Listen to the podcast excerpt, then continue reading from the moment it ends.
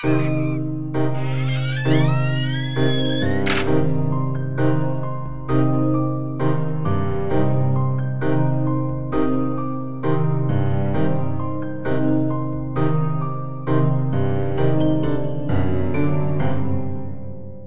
all you gore fiends and horror hounds. This is Brett from Dimension Z, joined as I am every week by Greg of the Dead. How you doing, man?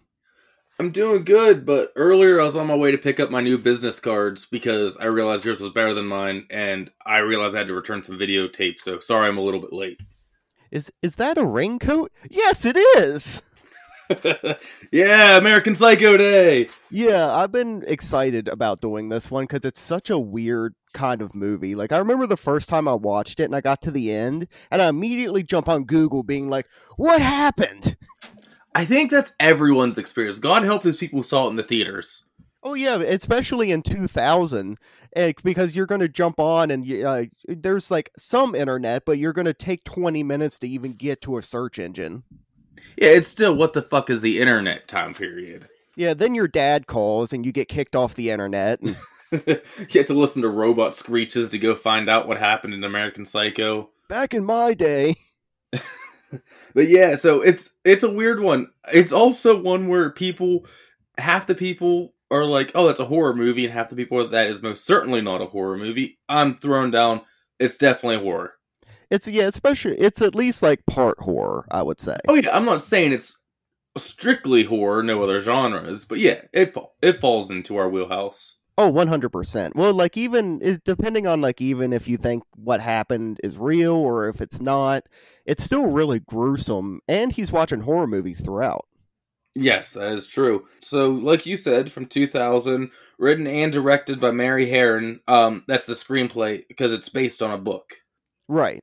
And I remember the first time I watched this and I was like, holy shit, like this was directed and written by a woman? Yeah, this is always like on Women in Horror Month. It's always like one of those top like written by women movies. And I think I speak for you and me when I say that. I don't mean like oh the women can't direct. I mean this is such like a douchey guy movie that I would expect it to be a guy that wrote it. Exactly. Not that's not me saying at all like, "Oh, I can't believe a woman wrote this and directed this amazing movie." Of course they can. But that's just like the fact of it's such like you said like douchebag guys treating women like complete shit, but maybe she is more of an authority on that because she, she can see the outside in kind of thing and being like, oh yeah, most of these guys are just pricks.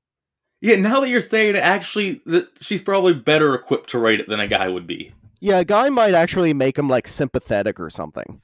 Yeah. So 2000 starts. I like the intro to this a lot, and because it's just that blood dripping with like the strings pulling with every blood drop and everything. Yeah. And that's our opening credits. That's not blood. I don't look. Here's the other thing. These people are in such a class above me that I don't know how to describe half the shit that's going on in this movie. Because in my notes, I put blood dripping, dripping opening credits, and then in parentheses, actually fancy food because I don't know what the fuck it is. It's just something that you know cost at least a hundred dollars. Where it's like I would be like, oh holy shit, I could get like two bills paid with like what they're eating. yeah, I'm like that's something I will never eat. There's no point me learning what it is. Fancy food or even like throughout the movie, you see like it's they're constantly talking about reservations and like dinner, and then you they get to dinner and it's like two tiny shrimp on a plate. Yeah, with a small twig like next to it. Yeah, it's nothing. It's not even like actual food. It's like art. Yeah, I mean, look, and I'm not coming down on culinary people, but come on, you gotta admit it's quite fucking pretentious.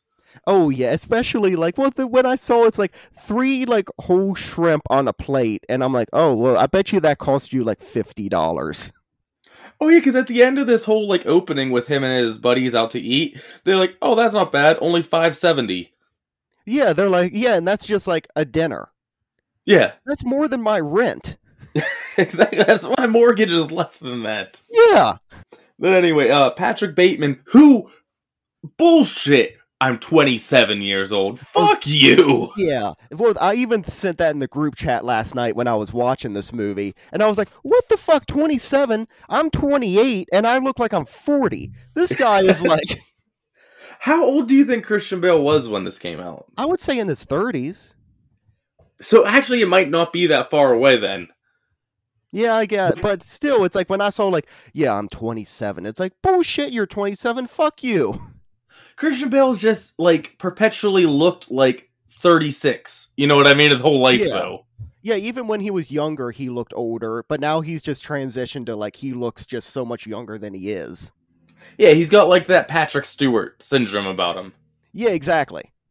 Am I getting his name? Is that Professor X and the Star Trek guy? Is that Patrick Stewart? Uh, it, that no, it is uh, Captain Jean-Luc Picard of the. No, but I mean, is that that guy? Yeah, same guy. But it, okay, all right. Like, okay, but anyway, so we get him and his friends. They're at dinner for five hundred seventy dollars. This is just to set up what incredible assholes they all are, kind of. Yeah, exactly. And just how stuck, like they have their nose so far up each other's like asses, where they're just like, "Oh, look at your business card. Oh, look at that dinner. Oh, you got Dorsia. Yeah, is Dorsia a real restaurant? I wonder. Oh, who knows? If it is, they probably got like way bumped after this. But they, they it sounds like one of those like super high class restaurants. Well, yeah, I don't imagine it's the kind of restaurant like when me and you go into the Friday the Thirteenth diner. They're getting horror fans showing up to go eat at it. Me and you show up at Dorsia in our horror shirts, and they're like, "No, no, get leave, no." but next we cut to the nightclub and we get the whole drink ordering scene where was he try to pay with? Oh, with um like drink tickets that um sometimes you get like drink tickets or something at certain places or like I our version of that would be like you go to a bar and you get one of those free beer tokens. Dude, when I did the band thing, I got paid so many shows and beer tickets, I remember. Oh yeah. But yeah, I love how she's like very like snotty and she he's immediately like kind of like, "Oh fuck you." Where she's like, "We don't take these anymore. We can only take cash." And then it's like $25 for two drinks. Oh yeah, she turns around to make the drink and then he goes, I have the quote, You're a fucking ugly bitch. I want to stab you to death and play around with your blood. Yeah, where he's like, you're seeing like the shot of him like in the mirror behind the bar saying all this. And it's just the constant thing of like, he's just such a big serial killer groupie, it seems, in this movie. Yeah, which is also weird judging by the rest of his character, just like his businessman type thing. I'm still not sure what he does, like what his actual job is. No, because all we, even when he's at the office, he's just sitting there like doing a crossword or like trying to think of like, where am I going to eat tonight? Or just fantasizing about murder. You never see him working. No, and even like the business meeting, it's the end of it when we cut to. Like, I have no idea what he actually does. Well, I think once you get to that height of like a business, you don't do anything. You're just there. So this was basically him prepping to play Bruce Wayne. Yeah, exactly. Oh, okay. His apartment, did you catch how like stark white it is and almost unnerving? Oh yeah, it's like a hospital room of just like it just seems like so sterile and like you said, just like the harsh lights and it's so bright and I'm just like, ugh. Yeah, I don't feel like I could walk in there. Like, I think it would drive you mad. It feels like so sanitized and not a home. Oh yeah, and especially and if you like and I'm a messy person and like if I'm eating, like I try not to like have a shirt on that I like. And I could just imagine like he has like a white couch. It's like what the fuck? Like no matter what, something's going to get on this thing and you're going to see the tiniest little dot immediately. I remember when I moved into my house, it originally had white carpet in the living room. It obviously does not anymore. Oh no, that's like when we moved into the place we're at, like in the living room and like downstairs. It was like a very like light colored carpet. And no matter how much you try to carpet clean and whatnot, it's never gonna be that color. No. When we get to his apartment, we get his whole morning routine. And at what point do you stop becoming a human when you've done this much stuff to your face every day? yeah, he's putting on like five different kinds of like creams and like oils.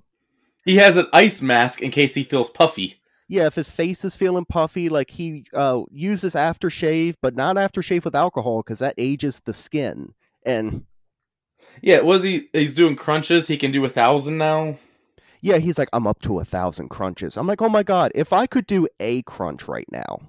I don't picture him doing a thousand crunches every day. I think he's lying to us, but who knows? Well, yeah, how much is that also part of his fantasy of like, okay, you might do like a hundred or something, but he's like, no, I do a thousand because I heard uh, Paul Allen said that he did uh 150. So now I'm doing a thousand, you know. I'm up to a thousand now, Paul. Then when we get him at work again, I have no idea what he does. We meet. What's his assistant's name? Jean. I believe so. Okay, and this is just further. This guy's a prick. Don't wear that outfit again to Jean and telling her to wear something sexier, pretty much. Yeah, basically, like you're prettier than that. Don't come into the office anymore looking like that. It's like, okay, I'm just sitting here at the desk. Maybe I want to be a little bit comfortable today. Do you think like people watch this movie and come away with the idea? Now, I love this movie, but that come away with a, oh man, he's so awesome. Like, do you get that? I Oh. don't. Do you think people came away like that with this? I would definitely think so. Of like, there's some people that just don't get it. It's like um the Wolf of Wall Street. Like, there's some like fanboys of that just that just think that guy is so awesome. Which the movie is, and the shenanigans are fun to watch. But yeah, you got to realize how big of a dick they are. Yeah, he's not a good guy. It's the same thing with this. I could definitely see some like bro dudes being like, "Oh yeah, fucking Patrick Bateman, tell that chick not to wear that dress anymore." You know, like Yeah, I guess so. It's like the Joker kids. Oh yeah, where they go way too obsessed with it. And we got the Joker in this, so that makes sense. Yeah, we do. Batman kills the Joker. Oh yeah, I've never heard that one. oh fuck. Yes, you've been on the internet too. I see. And that's like uh what I've been hearing that for years and stuff. They're like, "Oh, you know the uh, Batman killed the Joker in that movie." It's like, "Yes." I thought maybe you hadn't heard it, and I was gonna sound clever. good job, Greg. I, am going to Thank give you. you. a good job. Well, next, look, it sounds like I'm bouncing, but this movie does a lot of bouncing, scene to scene to scene to scene. Yeah, it But- does. There's um, it's very, and I think that's done on purpose to almost keep you confused a little. Well, it does a good job at that. Let me tell you. Oh yeah, because next he's in the car with his fiance Evelyn, played by Reese Witherspoon, um, and she's talking to him, and he's very annoyed because he's trying to listen to the new Robert Palmer cassette on his headphones. which is another funny thing about this movie, and it's a character thing of like he's this like hardcore like quote unquote possible serial killer like big honcho like vice president man, but he listens to like Genesis and like Huey Lewis and the News and like all this like really bland bland music. Do you remember when me and you were shopping one day at a thrift store, and I got very excited because I found uh, Huey Lewis with the news cassette? Oh yeah. Not even because it's Huey Lewis with the news. I'm just I've never seen one in the wild except for this movie. Well, then I have that picture of you doing that point at it like he does. Um, he is fucking his fiance's friend, and he's ninety percent sure his fiance is having an affair too with one of his like business guys. Yeah, so like all these people are just not good people. They just sleep around. I don't know how you against each other. I would say they're cheating on them each other, but neither of them really care. Exact. It's all for sh- like a facade for show and all that stuff. It's just almost like as long as you don't like involve me whatsoever, I could give a fuck. Like, Yeah. Uh, that night, he's getting money out of the ATM, walks to the crosswalk, says hello to the stranger, and cut to next morning, him taking bloody sheets to dry cleaning. Okay, here's where we get into it, Brett. yes, So, there's a bunch of deaths in this movie. right. Well, Mhm. maybe. Do and well, I'm not even talking about Count of the Dead right now. Just like in the movie, we see a lot of death. Right. Are any of them real? I want. I mean, I'm not saying Brett. Give me the 100 percent answer. Like, when you watch this, do you take any of them as real? Honestly, I don't. At first, I always like to like pretend have my head canon was like, oh, it's all real and whatnot. He just got away with it because that's more fun at the time. But now I think like I don't think any of them are. You don't even think this one? No. Okay. Think this is set up 100% to like make you not know. I don't think there's a real one that you had to lean towards. Yeah, but, well, the only one that I would think was even close to real is when he goes in the bathroom after that guy with like this parted down the middle hair, and he like goes to kind of strangle him, but then he stops as soon as the guy thinks that he's like coming on to him, and then he like runs away because he's scared. I think that's the closest he came to actually killing someone, and then just chickened out. So you think that's like showing, hey, the one time he actually went to do it, he couldn't do it. So yeah, he's not killing people. Yeah, exactly. It's weird because I have no idea. Like this one, I'm like, oh yeah, this is probably it. But the more I think about it, I lean towards one or two camps, all of them being real or none of them. And I talk myself out of each one that I lean towards all the time. Oh yeah, it depends on what my mindset is during that viewing of like, oh okay, well, a couple of these could be or like, oh well, well then what happened to so and so or like then later on they're talking about like uh Paul Allen showed back up and how funny it is, but then I don't know. Yeah, it's it's weird. I don't know if it's good or bad filmmaking that I'm still as confused by it, but it's something. I also love like yeah, he's like screaming at these dry cleaner people like, "What do you mean you can't get these horrible stains out of this white like sheet?"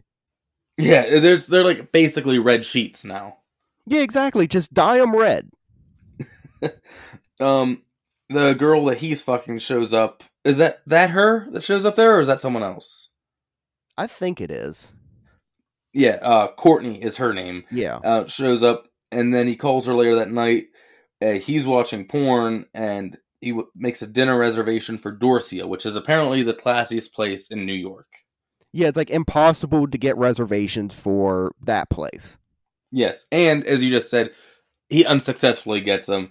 Uh, the reservation guy just laughs at him, but since she's high uh, high as hell on lithium, they go somewhere else, and he just tells her that's where they are. Yeah, which is such a funny scene where I love how he like sits her down in the chair, and she's just kind of like, and then she looks around. She's like, "Is this Dorsia?" And he's like, "Yes, they they changed the decor." Oh. And then she then he's like you will order like he ordered like this is what you're going to order. It's a playful little dish like he's so cold and weird. Um next we get at work we meet paul. Yeah, is um is this the uh card scene? This is the business card comparison, the dick measuring scene, pretty much here. Yeah, which is insane to think. Like, I even watched the scene again, like right before on like YouTube, right before um we recorded, just because it is such a great scene. But it's weird to say that because it's just business guys showing each other their cards, but it's also just leads to how good of a film this can be. Of just like you're like, holy shit, how dare he have that watermark? You know, like. Oh yeah. No, be honest. If you got handed all these cards, would you be able to tell which is the best one? Like, would you see the Paul Allen one and be like, "Well, this is the winner"? Well, of course not. I would just be looking at him. The only way I would be like, "Oh, I like yours," would be Patrick's because he's like, uh, "What color is that?" Oh, that's bone. I was like, "Oh, that's cool." that's the only reason. Like, they'd have to explain it to me to being like, "Oh, bone's a cool word." I'll go with that one. I didn't even catch that. Him being obsessed with like the serial killer shit and everything. His is Bone. That's cool. Oh yeah. Where as far as serial killers go, I would put him close, the like closest to like Ted Bundy. Oh yeah, because Ted had that very like he could be very not fancy is the word, um, but proper and everything like that. Uh, was still a hit with ladies and stuff like that. Like yeah, I think you're right. Ted Bundy would be the closest.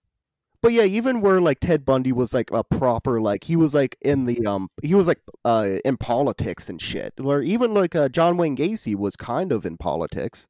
Yeah, but he's definitely not John Wayne Gacy because John Wayne Gacy's a big fat guy. yeah, who dressed up as a clown. Yeah, but yeah, the whole business card comparison. I love when he gets to Paul's because he like dr- trembles and drops it, puts his hand up to his mouth. You know, like hats off to Christian Bale here, I gotta say. And I'm not saying anything anyone doesn't know. He's a hell of an actor, but the fact that you can sell this being near like panic attack levels of scared of this man's business card being this much better than yours is incredible. Yeah, it's like his entire world is like shaken for a moment. Of he's just like, oh my god, he's like sweating. Like you said, he's trembling. He just kind of like drops the card, but not because he's like mad and like throws it down. He just trembling and drops it. And then like that, uh, I forget what the guy's name is, but the parted down the middle hair guy with like the longer hair is like, "Are you okay, Patrick?" Like, yeah, he can't stand anyone being better than him. He's that much of a narcissist. Yeah, and it's just it's insane that you're trembling about a business card. But like you said, hats off to Christian Bale for actually pulling this off and not making it where it's like it it could be very laughable so easily. Oh yeah. Um that night to blow off some steam from the whole business card debacle, we get the homeless guy scene. Oh yeah, where he's like um I I would like to help you. Do you need some cash? And then he's like you smell like shit. yeah, like if you didn't hate him by now, this is the scene. This is the you remember how we talked about in what movie was it? Devil's Rejects, like the Right. hotel scene seemed like the hey, these are terrible people scene. Remember, don't root for them. That's what I feel like this scene is because he's just such a piece of shit to this dude and stomps a dog to death. Yeah, and especially like it's not don't kill a person, but when he stomps the dog, I'm just like, oh, you motherfucker. Yeah, but like he's like, you just need a job. Whatever the guy's name was, I don't remember. Like, you smell like shit. Ow. Ow was his name. Yeah, You smell like shit. God, you're disgusting. And then stabs him. And the poor guy like keeps thanking him still because he thinks he's helping him out. I just feel bad for this dude. yeah, he's thinking like maybe I'll get five dollars. Yeah. And then we cut from that scene to have a holly jolly Christmas scene because the Christmas party, um, which is just weird. They have little elves walking around serving drinks. Looks like a cool time. Reese Witherspoon has a pig. That's cool. Which the cutest little pig. Where I love she's even he's like, what's that? It's like, oh, it's a little Mister Piggy. And then it's just like he could not be more disgusted that this woman that he's like with, kind of, is like holding a farm animal. Where it's the cutest tiny little pig where I just want to pinch his little cheeks. It is adorable, and he like looks repulsed. It's not like it literally came right off the farm. It's clearly a domesticated pig. You know, people have pet pigs. Yeah. He looked like he just held up diarrhea and was walking around petting it. Is the face he's making. He, she's holding a giant sentient turd and is like, kiss it. That's again, he sells it to where he's that disgusted by it. It's kind of hilarious. And like the, Christian Bale's face uh, throughout this entire scene, where he just looks disgusted, and someone like goes up and puts like antlers on his head and stuff. That's just my entire outlook from November first till January of just disgust and like, ugh, get away from me. Like, Hey, we have a cool thing in December though. That'll be cool. That'll be fun. Yeah, know, for one day, um, so the whole Christmas party, he goes up and sees Paul and makes dinner plans with him, hey, and Paul, Paul keeps Paul keeps confusing him for another guy the whole time. Who's he call him? Uh, I don't remember, but one of his other friends. He keeps getting him mixed up with that, and he never corrects him. yeah, and Patrick Bateman goes by several different names in this movie. Yes. Where he's like no matter what he's called he just goes with it and also like so many of the guys look almost exactly the same like same glasses same suit same haircut I think that's 100% on purpose. yeah there might be a tiny little slight difference the way someone does it than someone else but it's they're basically just cloned people Yeah, and like there's a bunch of lines throughout the movie of right here, he's getting confused with someone else. Um, they can't tell each other apart. Someone thought they saw Paul in London, but no, it turned out to be another associate. And the other, no, I saw Paul in London. Like no one can tell any of them apart because they're all exactly the same. yeah Which again lends to did he kill Paul or no? I hate this, but yeah. right exactly i cannot wait for count of the dead Oh, I can. I still don't know what I'm doing with it. I have different options written down. just flip a coin and be like which way are we going uh, we get to dinner with him and Paul, and this is the first normal looking restaurant, but it still looks fancy, but it almost looks like a, a Texas Roadhouse or something like that. Yeah, it looks like um yeah, it's like a, a nicer re- like a it's not like McDonald's, but it's like a nice kind of chain restaurant like that. Yeah, exactly. And he, he just will not stop complaining that they're in this like dive bar shithole. Like, why did you bring me here? Like, Yeah. Why did can we go to Dorsia? it was, and even like uh he like dismisses Dorsia. He's like nobody goes to Dorsia anymore. And then he's like, well, no one comes here either. um, he gets Paul pretty drunk at dinner, and then they go back to Patrick's way too white place. yeah, which is this is my favorite scene of the entire movie. I think this is everyone's. Yeah, it has to be. I mean, this is even the scene where like it got me into Ice Nine Kills because they did a song on American Psycho and that breakdown in the middle where it's "Hey Paul," and then it breaks into like the like breakdown like guitar riff or whatever. Yeah, that's cool. I love that. Um, fun fact: when I did see them, they opened with that song, but when they do the makes it a cut above the rest, they actually did the gives it a real boost live. So I wonder if there's some like trademark thing or something where they couldn't record it that way. Oh, maybe. But yeah, I I um remember that was a concert that I was like on the fence about going. Like at one time I was going to go, then something came up and I couldn't anymore. But at that time, the only song I knew by them was "Hip to Be Scared." And if I had gone and it was like, "Oh, their very first song is that," then I'm gonna be like, "Okay, I have no idea what the fuck else is going on for the rest of the show now." Ah, you would have had a good time. Michael Myers killed Laurie. Saw Pam Voorhees. They fought Jaws. Like it was fun. No, You'd have did known enough other shit. They said "Garbage Day" for the Merry Axe-Mas song and had the big garbage can up on and everything. Now, do they do the Weird Al approach where they they run off the stage and get into new outfits for each song? Like, were they, They have other people to- coming on with stuff and everything. Okay, But yeah, so that was all a big way to say here's the Hey Paul scene. So Yeah. there's he's sitting on the couch. You can tell he's drunk as fuck. He's slumped down, and he's like, "Is this the newspaper?" All the newspaper is laid out in front of him. Yes, it is. He's so enthusiastic here. I don't get it because he's so angry the rest of the movie. But anytime he's about to kill someone, he gets almost giddy. Oh yeah, well he's even like he's getting all ready. He's putting his fa- favorite music on. He's taking his medication, which I never can catch what it is. I don't think they ever show it for that reason. Yeah, but then like yeah, I love his axe. It's like the if a rich man is going to own an axe, it's going to be this axe because it's completely perfect. It's so Oh, it's stainless steel. Um, like no like completely finished wood, nothing like that. Like it doesn't look like a real axe at all. No, and you know that he's the kind of guy he's going to use that axe one time on Paul and then just toss it away, never to use it again. There's so many more people you could use that axe on. It almost looks like something like a techno horror would have, like a robot if they gave it an axe for some reason would have this thing. Yeah, it's really cool. Like that's one like he- there's like movie props like there's um that giant like sword thing from Mandy that they sold at one point. It was like three hundred dollars. I'd be like, oh, Oh, that'd the be cool. Yeah, that'd be cool for the podcast room. And like even just that very shiny axe, it would be like, oh, that would be cool. That would. The most I have closest has like I had the Killer Clown's gun, which I'm like, this is my closest thing to the Reaper. Which I actually, which is actually awesome that you got that. Yeah, but that's not the Reaper. But no, it'll but do. It, it turns people into cotton candy. That's true.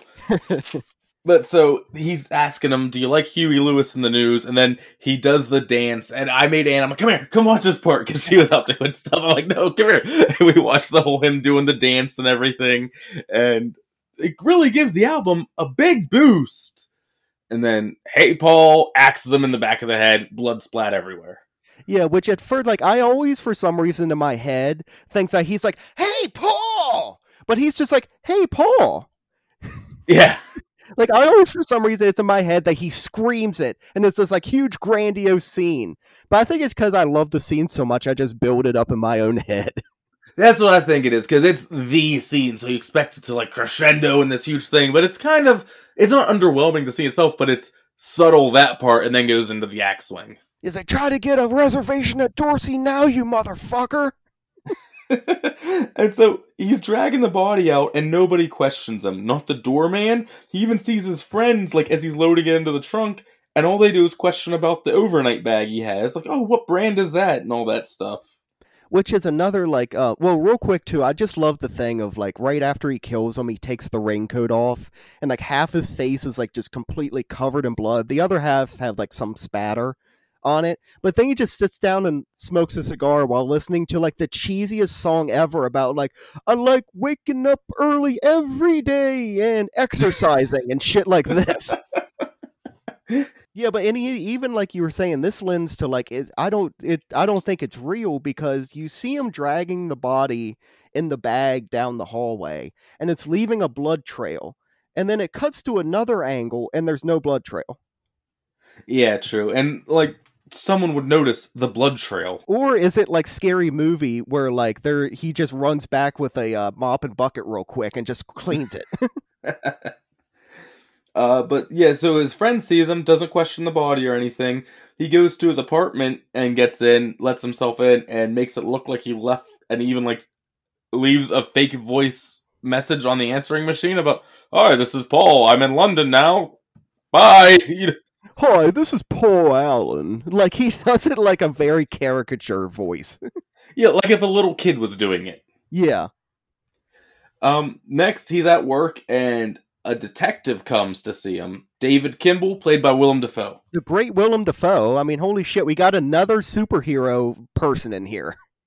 Yeah, Green Goblin. Has Reese Witherspoon been in anything? I don't know. Let me. I don't think she has. Let me do a quick look because I have. She's the only other like big name I could think of. I'm like, well, maybe she was. Oh, she was in Little Nicky. Oh, I do love that movie. That's a great movie. I'm looking here just real quick, just because I always like every once in a while there's a weird movie that they show up in. Now I don't think it doesn't look like she was in any superhero stuff. Yeah, that's the only other one who I think out of this cast would be. So that makes sense. Yeah. But Willem Dafoe comes see Patrick, and he's investigating the disappearance of Paul Allen. And this is cool because you know the way they shot this scene, right? I don't think so. So they shot this scene three different times. One time, Willem Dafoe acted like he knew it was Patrick, 100%. Like, this is the guy. Right. Second time recorded it. Now he's supposed to record like he's not sure, but he thinks it might be, but he's not sure at all. Then third time, it's like, this is a formality. I just have to ask you these questions. Like, you know, just mark it off the book. I don't think it's Yeah. at all. Right. And they cut those takes all together and blended them into what we got here. So Oh. you never get a read on what he's actually thinking. That's why if you're watching, you can never tell does he suspect him or not. Yeah, that's really interesting. Like because even watching the scene at times it's like, holy shit, he's about to arrest him. And then other times he's like, I'm sorry to even trouble you with this. I know you're so busy. Like, I'll get out your hair. Yeah, I think that's just really cool. Uh, he tells the detective he was part of that Yale thing, a closet homosexual, and does tons of cocaine. I think just like, yeah, this guy's gone. He led a secret life. He does lots of drugs. That's it. Yeah, come on. It's like, come on, he does cocaine. Which is like, it, it- Patrick literally just has like a rail of coke just lay, like lying on his lap while he's tang- saying this, basically. Like, Yeah, he does coke a couple times through this movie. I think. Oh yeah, because later on he's doing coke and like it basically looks like stalls, like bathroom stalls, but there's no toilet. You just do cocaine in them. Yeah, And he's I, like, I think that's what it is. I'm pretty sure that's what that's actually supposed to be. I don't understand it, but yeah. yeah, and he's like, oh, I hope there's not too much laxative in this one. Like last time I was shitting all day or something like that. he leaves like, "Oh, here's my card if you ever want me." After he was been offered drinks 50 times by Patrick, he leaves, he gets enough info for now. And then we get to Patrick at home working out to the Texas Chainsaw Massacre. Yeah, viciously working out while like one of my favorite, probably my second favorite scene maybe of the Texas Chainsaw Massacre's doing playing, where she jumps into the back of the truck and she's screaming and Leatherface is doing his chainsaw dance and Oh, the maniacal laughing scream? Oh yeah. So I'm correct in your first favorite screen scene is Franklin just sticking his tongue out angry at the at the bottom of the house. yeah, yeah, it's okay, Franklin, you can come along. so okay, that's I just want to clear that up. um, he goes to pick up a hooker, and he does tells her, "My name's Paul Allen. You're Christy." Has another hooker show up back at his place, and do you like Phil Collins? And here's where everything just goes crazy when it gets out the tripod. Was this too when he's like uh, he's on the phone with like the escort service and is like blonde. I cannot stress enough she must be blonde. And then as soon as she shows up, she's blonde, but he's like, "You're more of a dirty blonde, aren't you?" And she just immediately rolls her eyes, being like, "Okay, I know what I'm in for tonight." Yeah, I don't think she did though. No, we're like, "Oh, this guy's just a complete asshole." Not to the degree that he actually Yeah. is. So he gets them on the bed finally after an awkward them sitting there, introducing themselves and everything. Sets up the tripod. They're on the bed, and he's like, "Okay, now whichever one, you get on your hands and knees so we can see your ass." And then to the other one, so so she can see your ass, and he tells her, "Don't just stare at it, eat it." Yeah, he's like, don't just stare at it, eat it.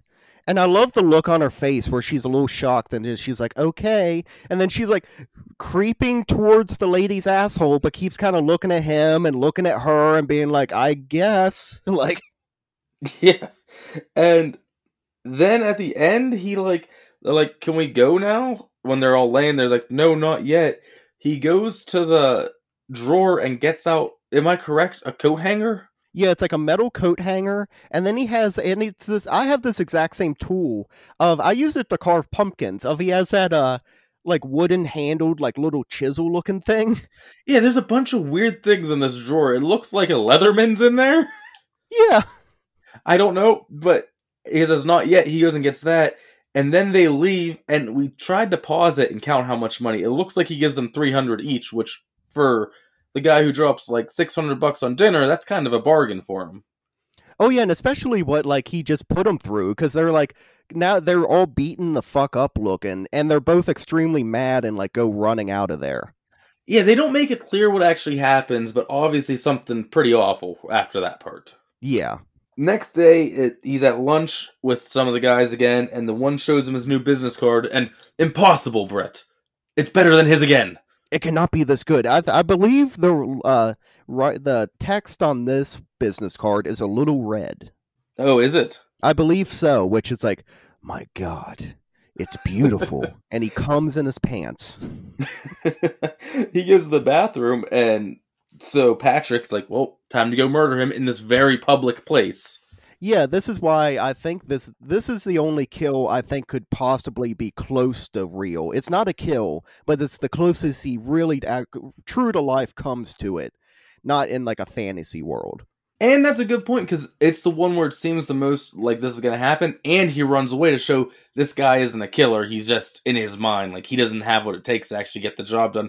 I'm not saying aspire to be a killer, people, but I no. think that's what they're saying about him. Like no. he's weak minded.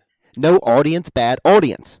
yes, do not do that. And if you do, you did that on your own volition. I had nothing to do with it. Do not carve throbbing with horror in any bodies. We do not need that press. I mean, we could I mean, take we the press, the but don't do it. yeah, don't do it. But yeah, I love like he goes to strangle the guy. The guy's at the urinal. He spins around and just starts like kissing his wrist and is like, "I've been wanting to do this for so long. Like I like I'm really into you. Why did you choose now to do it?" He's like, "Ever since I saw you and you were in that red pinstripe suit." And then this is when Patrick goes and like washes his gloves. he thinks he's hitting on him, washes his gloves, and he starts like, Where are you going? I, I have to return some videotapes, our first one on the movie, and yeah. leaves. Well, and then I love where he like storms away, and then I forget what the guy's name is, but the guy he's like Patrick, and then he does the call me thing. yeah. Next day at work, Detective Kimball returns, asks where he was the night of Paul Allen's disappearance, and he says he was probably returning some videotapes. Yeah, I was probably returning some videotapes. And this is this one. It starts to seem like he's more suspicious of him, and you know, but he's like, well, if you could remember that night, it would really help us out. Yeah, because at this point, like Patrick at first was so like in charge of everything and everything, like all the ducks were in a row. This is yeah. when it's starting to like unravel, at least just in his own mind, of he's going more and more nuts. Yeah, doesn't he say like I'm beginning to lose my grip on sanity, like he was ever that sane of a person? Yeah, exactly. Where he's like, I used to be able to keep this in check, but oh, we uh, did we get to the Ed Gein scene yet, or is that later? Which Ed Gein scene where he talks about it? Yeah. Um, I think that was at the dinner where all that was going on. Oh, okay. Because I love where he's uh, he brings up Ed Gein. He's like, it's just like Ed Gein once said, and he's like, oh, is that the maître d' over a da da da? No, serial killer, Wisconsin, fifties. is that Ed Gein would see a lady walking down the street and have two different thoughts. Number one is like, swell, it would sure be swell to take her out on a date. And then they go, what's the second thing he thought? I wonder what her head would look like on a stick. yeah, because that's right after the whole really weird sexist conversation amongst all of them. Oh yeah, where they're all like, um, there's no it's that there's no funny ladies and you know if there is a funny lady she's just making up for something and then it's like okay uh sarah silverman yeah uh amy poehler but then so that that ed gein quote i gotta ask is that actually a true quote or is that because i've never heard that except for this movie did they make that up for the movie or is that somehow actually attributed to him no i think that is actually i think that's made up for the movie because Ed Gein was just like, yeah, he was insane and like killed people and not a good guy, but he was also had this weird wholesomeness about him where he also played with like Cracker Jack toys and things. So yeah, I don't. He wasn't the kind to make quips. No, he, he he was very silent. Like he, there's no real like, there's barely any audio recordings of actually him. Okay, I didn't think so, but I did, I figured you probably know. I wasn't sure. And it would, and most of that's just him going, "Yes, that would be nice. Thank you." Like, Your Ed sounds a little like Bella. yeah, no, this is Bella. this is Ed. okay. After all that, we cut to a quick sex scene with Courtney, and then nightclub with friends doing coke in the bathroom. Yeah, well, not the bathroom, the coke room we were talking about earlier. Yeah, where it's like, I hope there's not too much baby laxative in this one like last time. And Patrick's like, well, if you do enough of it, it'll work. Uh, he picks up a model at the club, and at work the next day, he's there with a lock of her hair, assuming he killed her. right. And that's while he's doing the crossword you mentioned earlier, and all he has written in all the words are meat and bones. Yeah, and that's when the secretary comes in. It's like, oh, do you need help with the crossword? uh, that's when he asked her to dinner, right? Yeah, this is when he asks her out, and she's like, uh, yeah, definitely, Patrick, because of course, like, as far as the only thing that she sees is a successful businessman who is also attractive. She doesn't know how insane he is, of course, because she also just sees him in the office. Yeah, she doesn't know he's out stomping dogs and stabbing people and stuff like that. And this is when uh she wants to go to Dorsia, I believe, and then he like makes the fake phone call and he's like, Yes, I would like a reservation for two, please.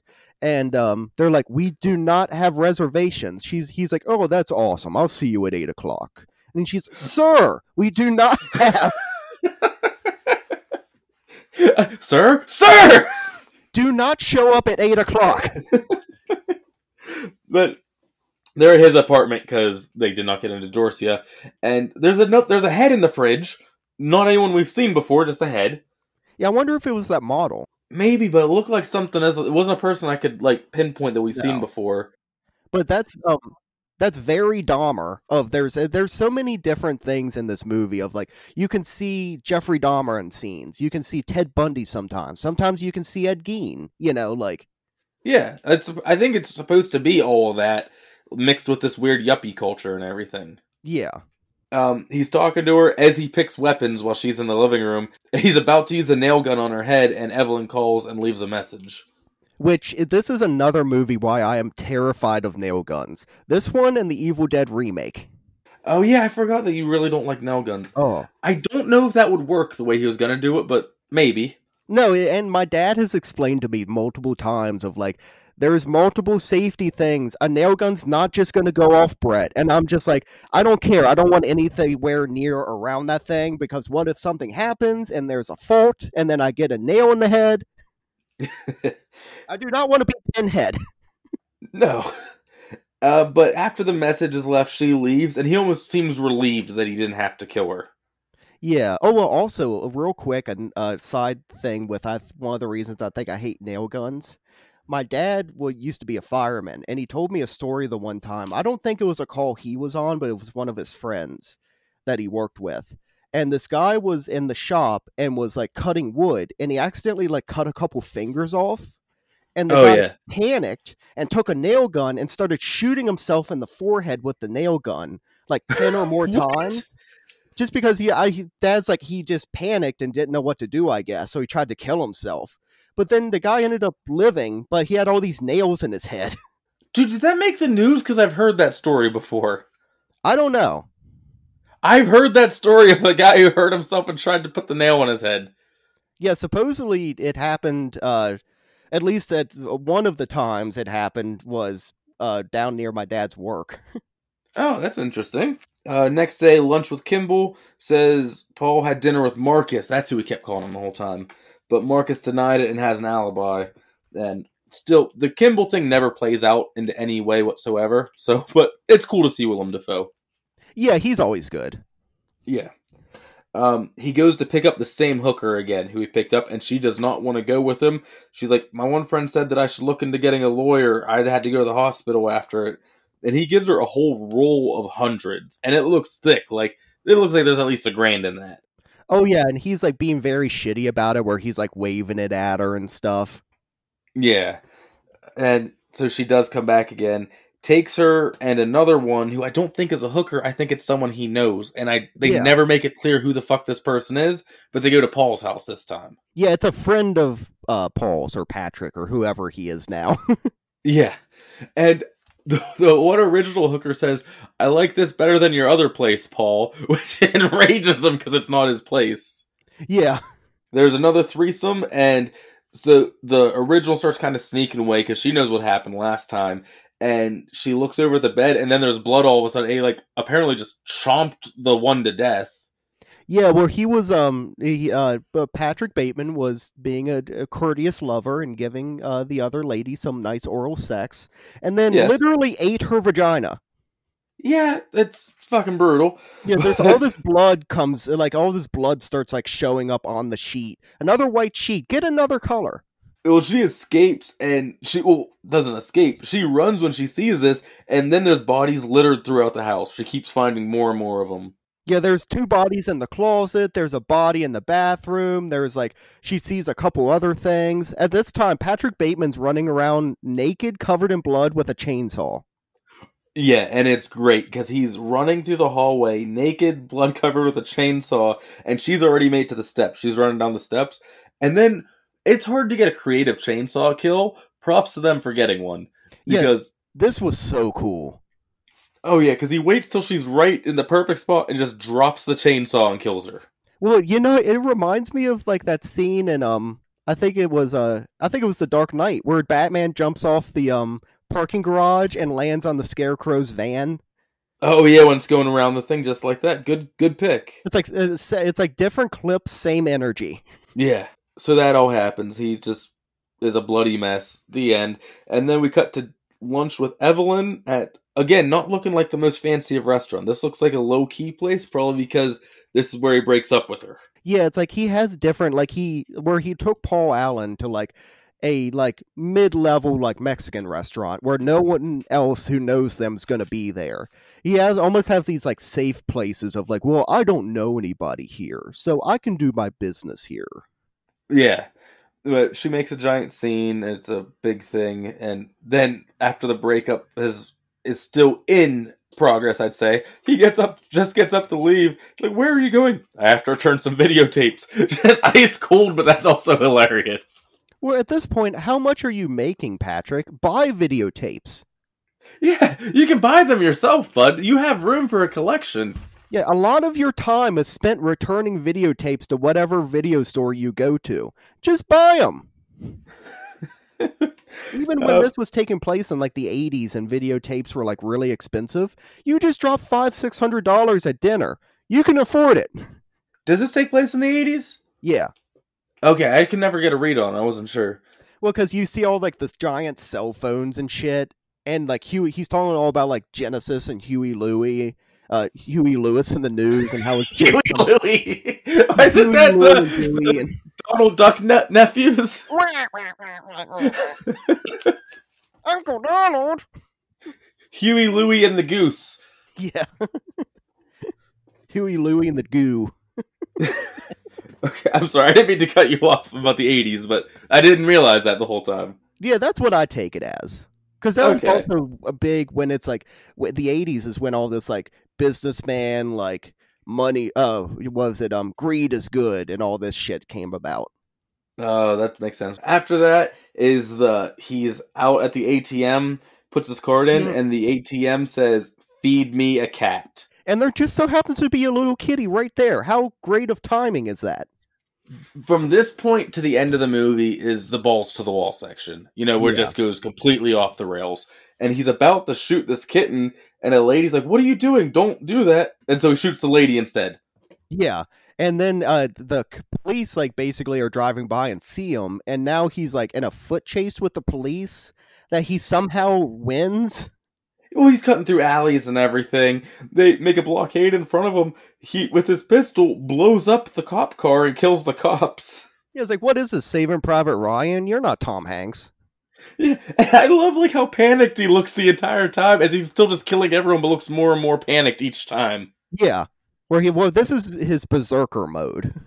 Yeah, he runs into a building and shoots a desk guy and a janitor, and I don't even think this is his building or his desk guy or janitor, because then he goes into another building, which is his, and shoots that desk guy and goes up to his office. Yeah. Is this where he calls his lawyer?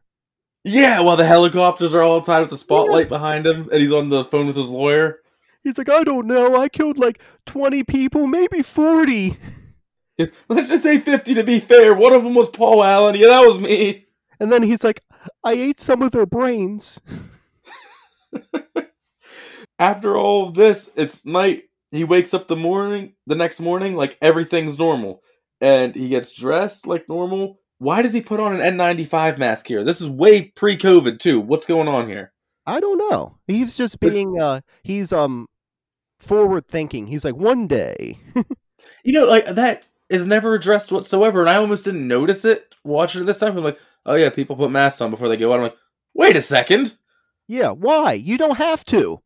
yeah, that hasn't started yet. What are you doing? Yeah. But he puts on an N95 and he goes to Paul's and it's not there. It's just an apartment for rent. And the lady is actually plays a pretty good call your bluff on him. She's like, Did you see the ad in the paper? Yes. There was no ad in the paper. Get out and please do not come back. Yeah. Well, I wonder if the mask was for the smell.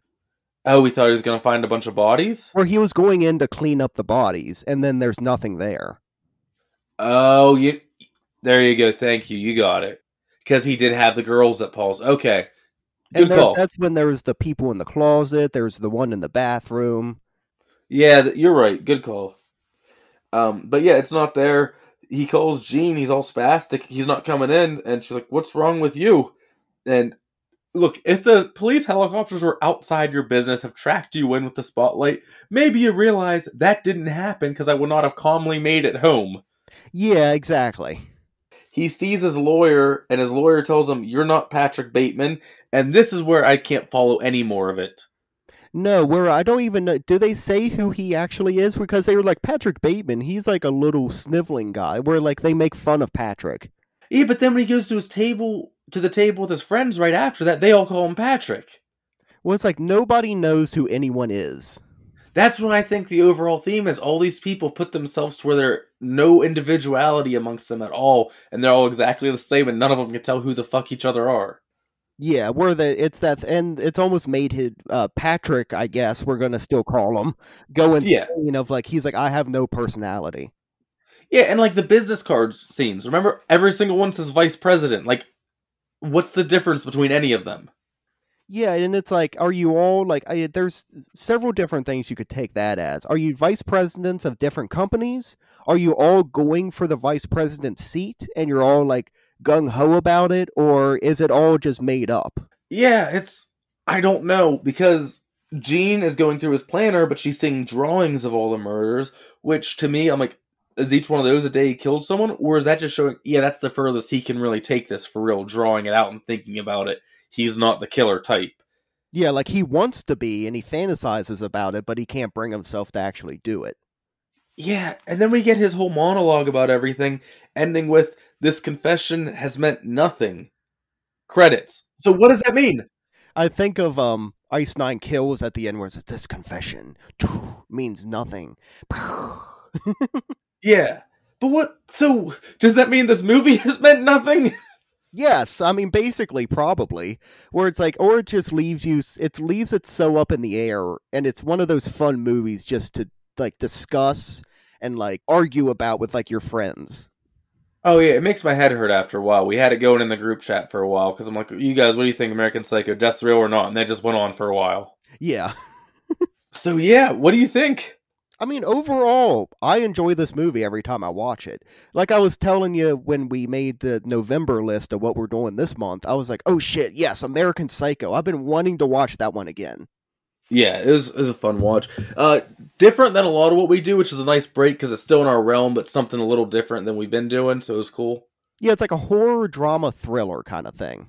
Yeah, those horror adjacent stuffs are really fun to cover once in a while too. And you don't see a whole lot of like white collar like serial killers, quote unquote, like in this movie. No, because they pay off the lawyers that will never get caught. Yeah. Do you want to get into the end of the uh, episode stuff? Oh, I cannot. I've been waiting this entire episode and honestly this entire week for this moment. All right, so we will start with the count of the dead. If you don't know, the throbbing with horror count of the dead is where I tally all the deaths in the movie and we add them to all the deaths in every movie we've done to get a nice big number. The throbbing with horror count of the dead Last episode we did Bride of the Monster, which brought our count of the dead to 698. Where do you think American Psycho brought us, Brett?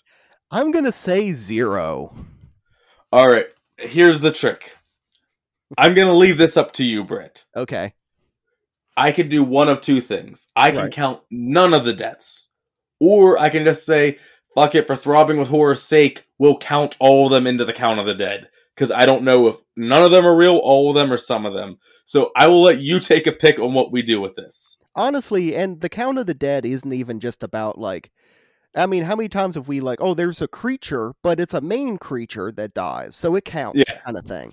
I would say that these deaths do count because we saw them happen in the movie. And since it's unclear, we want to go ahead and count them. Yes. All right, now here's my disclaimer, people. Before I get the "Aliens are not real" from all you people, I am not saying that these happened in the movie. Just the deaths that we see. Right. These are deaths that occurred within this film. Yes. Okay. So I don't want to hear it from any of you. All right. So now, knowing that, where do you think American Psycho has left us? We were at 698. I'm going to say 10. 10 Yeah. would be quite low. 18. 18. Damn. I didn't I knew there was a lot, but I didn't know there was that many. Yep, brought us to 716. We're over 700. Yep, we finally passed it. That's awesome. I always love it when we go into another hundreds, you know. Yeah, it feels nice, like a milestone. Wait until we get to a thousand. Oh, we'll get there. Oh, Quicker yeah. than I than we think, honestly. We Probably. got this far faster than I expected. Well, every week Greg does his count of the dead. Ah, ah, ah. And I like to do my rating system, but I don't do stars or thumbs up or thumbs down because number one, Joe Bob Briggs does stars and Joe Bob is sacred. Hail Joe Bob. And Siskel and Ebert did stars and thumbs up and thumbs down, and they suck so hardcore because they talk shit on the Friday the 13th series, so go fuck yourself. Yeah, fuck those guys. Um, so I like to do something one through ten from the movie, one being the worst, ten being the best, and I do not come up with that thing until right now. I think I got yours. I think I know it. I, I was kind of thinking about this a little bit earlier. I kind of want to do dance moves. Oh boy, was I fucking off. Okay. What, what were you gonna say? I was gonna say he's gonna pick videotapes because Brett collects VHS. Oh yeah, that's a good one too. But oh no, I thought like dance moves would be fun because that's like my favorite scene where he's just dancing with the axe. Okay, so let's Um, bust a move. Yeah. So a number one dancing, the worst kind, is just I don't know. It's like a romantic movie and a couple's in love and blah blah blah. It's a Hallmark shit. I could give a fucking care. A Okay. number ten dance scene, I'm doing like Leatherface dancing with the cha- chainsaw at the end of Texas Chainsaw Massacre. Uh, this dance scene, that little one, but it's not. I wouldn't put this one quite as a number ten. Yeah, but I gotcha. number- Number ten, I'm going to say is Leatherface dancing with a chainsaw. Okay. I'm going to give this seven dance moves out of ten. Okay. Um, uh, definitely, it's above passing for sure. A little bit, uh, even more than that. It's a movie I would definitely recommend people watch. But at the end of it, you're always kind of frustrated. Yeah, I agree. I think the I think it's cool to leave it open ended. Some things, but not quite to the level they did. Where I'm like, well, what did I even watch then? But I still love Yeah. the movie. It's a fun watch and everything. I'm with you on that. yeah, when I say I'm with you on that, I mean I am exactly with you on that because I went seven dance moves as well. holy shit, we aligned. Yes, see that happens. Sometimes we got big gaps. We're back. Yeah, this isn't uh Veronica. No, or last week. or last week where I'm like, it's amazing, and you're like, eh. It's right above. It's okay. yeah. Well, yeah, I would definitely recommend checking this out. All right. Well, if we didn't reference it enough, this episode next week, it's Thanksgiving next week. Well, that's the week of it. So we thought something with food, right?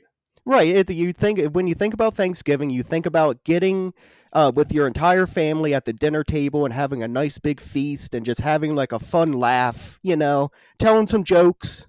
And so, what movie is a better food family movie than the Texas Chainsaw Massacre? I mean, it has probably the most iconic dinner table scene of all time. Oh, it might be. You know, dinner table scenes are so many, though. I, that'd be an interesting list. I'm sure someone made it. Oh yeah, that actually yeah. Like look up YouTube top ten dinner table scenes. That's I'm curious now. Kind of want to, but yeah, that's gonna be a crazy episode. Um, I almost feel like I didn't need to rewatch that movie, but I still did, and I'm not upset that I did. Movie's Oh, great. Oh yeah, this uh, Texas Chainsaw is always fun every time you see it. And this is a movie I've watched. uh, It's one of those ones where I'll watch it sometimes every day for a week straight just because I still feel like it. Yeah, I can't blame you on that at all. It's a great movie. Yeah, so I cannot wait to talk about that and bring in probably my second favorite holiday with a movie that I love. Yep. So s- saddle up for some barbecue from a gas station and watch Texas Chainsaw. If you don't have it, it is streaming on Shudder, probably somewhere else too. But yeah, it's definitely on Shudder. Right, yeah, grab your best piece of sausage, just hold it in your mouth and spit. all right, that's all I got. Uh, you know the drill. Leave us a five star rating. Follow us on all the socials, all that stuff. Right, yeah, check out Greg on his other show, Geek Positive with Ryan. Check them out, check out all of our socials, just search Throbbing with Horror, and uh, unless you have anything else, Greg? No, that's all I got. All right, and uh, well, I hope that this week American Psycho has left your brain throbbing with horror.